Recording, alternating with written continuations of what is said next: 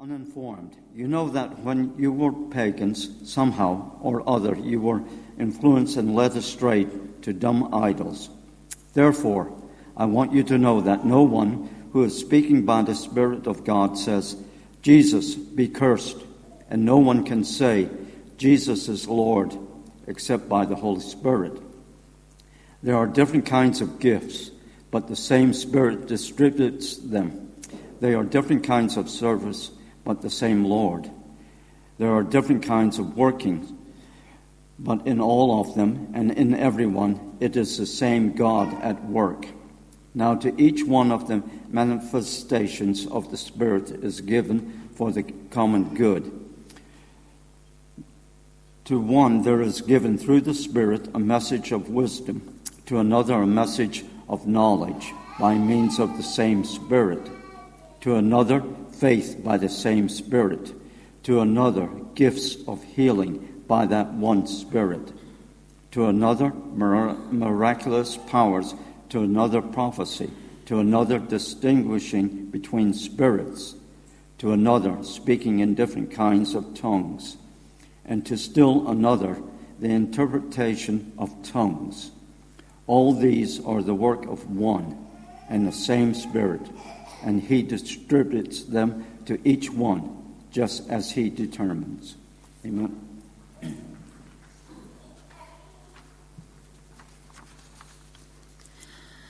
Just as a body, through one, has many parts, but all its many parts form one body, so it is with Christ. For we were all baptized by one Spirit, so as to form one body, whether Jews or Gentiles, slave or free. And we were all given the one Spirit to drink. And so the body is not made up of one part, but many. Now, if the foot should say, because I am not a hand, I do not belong to the body. It would not for that reason stop being a part of the body. And if the ear should say, Because I am not an eye, I do not belong to the body, it would not for that reason stop being part of the body. If the whole body were an eye, where would the sense of hearing be? If the whole body were an ear, where would the sense of smell be? But in fact, God has placed the parts of the body, every one of them, just as He wanted them to be. If they were all one part, where would the body be? As it is, there are many parts, but one body. The eye cannot say to the hand, I don't need you, and the head cannot say to the feet, I don't need you. On the contrary, those parts of the body that seem to be weaker are indispensable and the parts that we think are less honourable we treat with special honour, and the parts that are unpresentable are treated with special modesty, while our presentable parts need no special treatment. But God has put the body together, giving greater honour to the parts that lacked it, so there should be no division in the body, but that its parts should have equal concern for each other. If one part suffers, every part suffers with it. If one part is honoured, every part rejoices with it. Now you are the body of Christ, and each one of you is a part of it.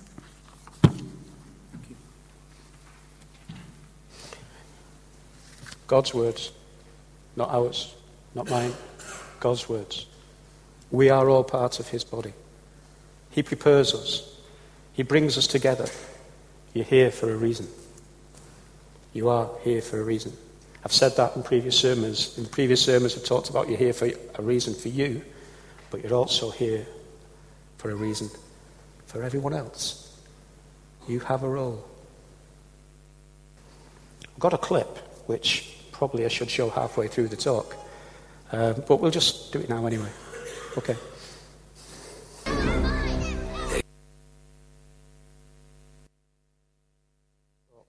That's exactly what I want to say, but I'm not so sure how clear it is.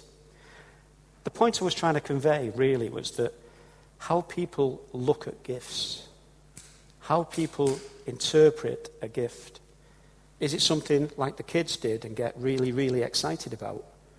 Is it something like the toys did and think, oh, um, what am I going to do with it? Um, um, it could be something that matches what I need. It could be something that replaces me. It could be something that I don't want. It could be something that is not really for me. That's what was happening in that clip. The toys, some wanted a Mrs. Potato Head, right? What Woody wanted was a toy that didn't replace him. What the kids wanted was the absolute best thing that they could possibly get. Now, God's given us some gifts. The passage in Corinthians talks about them. God's given us some gifts. I'm going to go back to my notes now, even though I'm ad libbing there and it's, uh, it may be a bit disjointed.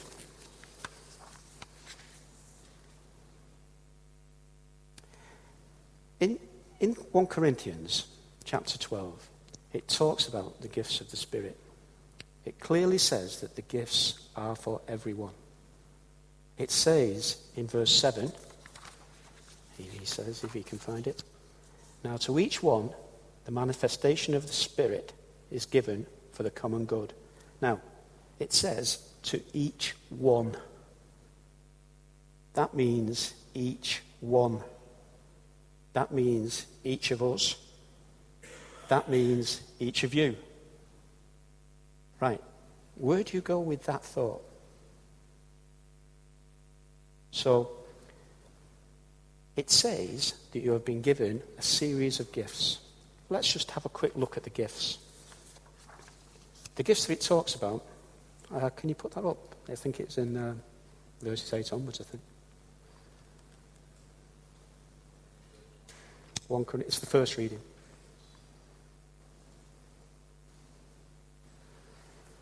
So, to one, there is given through the Spirit a message of wisdom. To another, a message of knowledge by means of the same Spirit. So, another, faith by the same Spirit. To another, gifts of healing by that one Spirit. To another, miraculous powers. To another, prophecy. To another, distinguishing between spirits. To another, speaking in different kinds of tongue. And to still another, the interpretation of tongues. I don't know about you. I read those gifts, and sometimes I look at them and think, what on earth is that on about? Because I don't really know I understand them all. And I certainly look at them and think, are they still real today? Are they still pertinent to the church? Are they still what we, what we should be looking for? Answer, yes. Answer, absolutely, definitely, yes. Those gifts are still here for each one of us. Not a discussion point, not an arguing point, absolutely the truth. Right? You may think to yourself, well, okay, I can accept some of those gifts. I can believe some of those gifts. Maybe the gift of the word of knowledge or the word of wisdom or the gift of faith. But miracles, miraculous works, healing? Really? I know in, in the past few years we've had healing services here, and we do believe in healing in this church. But when I first stumbled across the gifts, I found them almost impossible, almost impossible to believe. To be sat in a church when somebody suddenly gets up and starts speaking, total gobbledygook in my mind. And not, not like sort of quietly, and not for seconds, but for maybe two minutes. I tried that once. I tried speaking in rubbish for two minutes. It ain't that easy. You end up repeating yourself again and again and again and again and again. And you've no idea what it is, and it's rubbish. But when you're speaking in tongues, you're speaking because it's God's Spirit. And God is telling you what to say. And you, via your God's Spirit, are speaking to God. And the Spirit in you is telling God about you and about the needs of the church. I found that hard. I found it harder when two people got up and interpreted it. And they both said exactly the same. I thought, this has got to be a fix. You know, this can't be real here. There's, somebody's got to set this up, and this has to be a con. But it wasn't. So then a few years later, I actually prayed that I get the gifts of the Spirit, and I would be able to speak in tongue. And I could, and I can. But I don't speak in tongue publicly, I speak privately. I don't know what I'm saying. I have no idea what I'm saying. But I know that the Spirit within me is talking to God. Healing. Whoa. Big point on healing. Healing services, the first one I went to was in, in the 80s, late 80s. And I took my dad. I might have mentioned this before, but I'll tell you it again anyway. My dad, um, been to church all his life, CV, same seat. Um, he, he was a Christian. I never knew how big his faith was. I never knew how much his faith was. But he went to church every week that he could. Um, he supported me going to church. His brother went to church. It was a family thing. But never once did we talk about church outside of church. So when I moved out, when I got married, I went and started going to this semi-evangelical church that some know about in Culcheth, Twiss Green. And they had a healing service. And I'm sort of thinking, okay, my dad's been complaining recently of his health. I'll talk to him and see if he wants to come. I was absolutely gobsmacked. He put the same suit on that he went to, Tom, that he went to St. Luke's in, same suit that he's worn every week for about 30 years. And he turned up at this healing service. And I sat there thinking to myself, I really don't know how you're going to accept this or what you're going to do about it. So the preacher gets up and he stands at the front of the church. And he basically um, starts talking. And then he invites people to come up and to be healed. And people go forward, as they do. And some go, bang, and fall over on the floor and somebody's behind them so they don't bang their head. And clearly that's, that's planned. But then some people just stand there and, and, you know, people get prayed with. And most people seem to come back with a smile on their face, so you're sort of thinking to yourself, well, perhaps something's worked. So then the preacher made another call. And the next thing I knew, my dad had got up. And he'd gone and joined the queue. Now, at this point, you could have knocked me down with a feather, and I'm big. But you could have knocked me down with a feather because I am looking at him in total. I'm looking at the, the preacher who I don't know, thinking, and I just could not understand what it was that had made my dad get up. Not a clue. And yet he did.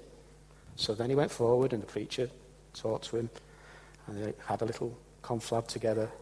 And my dad put his hands up, and the preacher prayed with him and touched him and laid his hands on him. And my dad didn't fall over. I mean, he was in his 60s, nearly 70 at the time, so he didn't fall over. And then he turned around and he came back, and he sat at the side of me. And I, I, you just want to say to him, What happened? What was that about? So I did. what, what, what, happened then, Dad? He said, uh, Well, I, I, I, felt I should get up and be prayed with. And I sort of thought, um, Okay. Well, well, what did he say? He said, Well, I told him I had bad sinuses. He said, Right. And? Well, he said he'd pray with me. He said, oh, Come on, Dad, tell me, what's happened? Do you feel any better? He said, I can breathe perfectly clearly. My sinuses are clear. I said, Wow. And he wasn't smiling, and I'm thinking to myself, well, Why aren't you smiling? You should be ecstatic. He said, Because there are other things wrong with me, and he only said that one.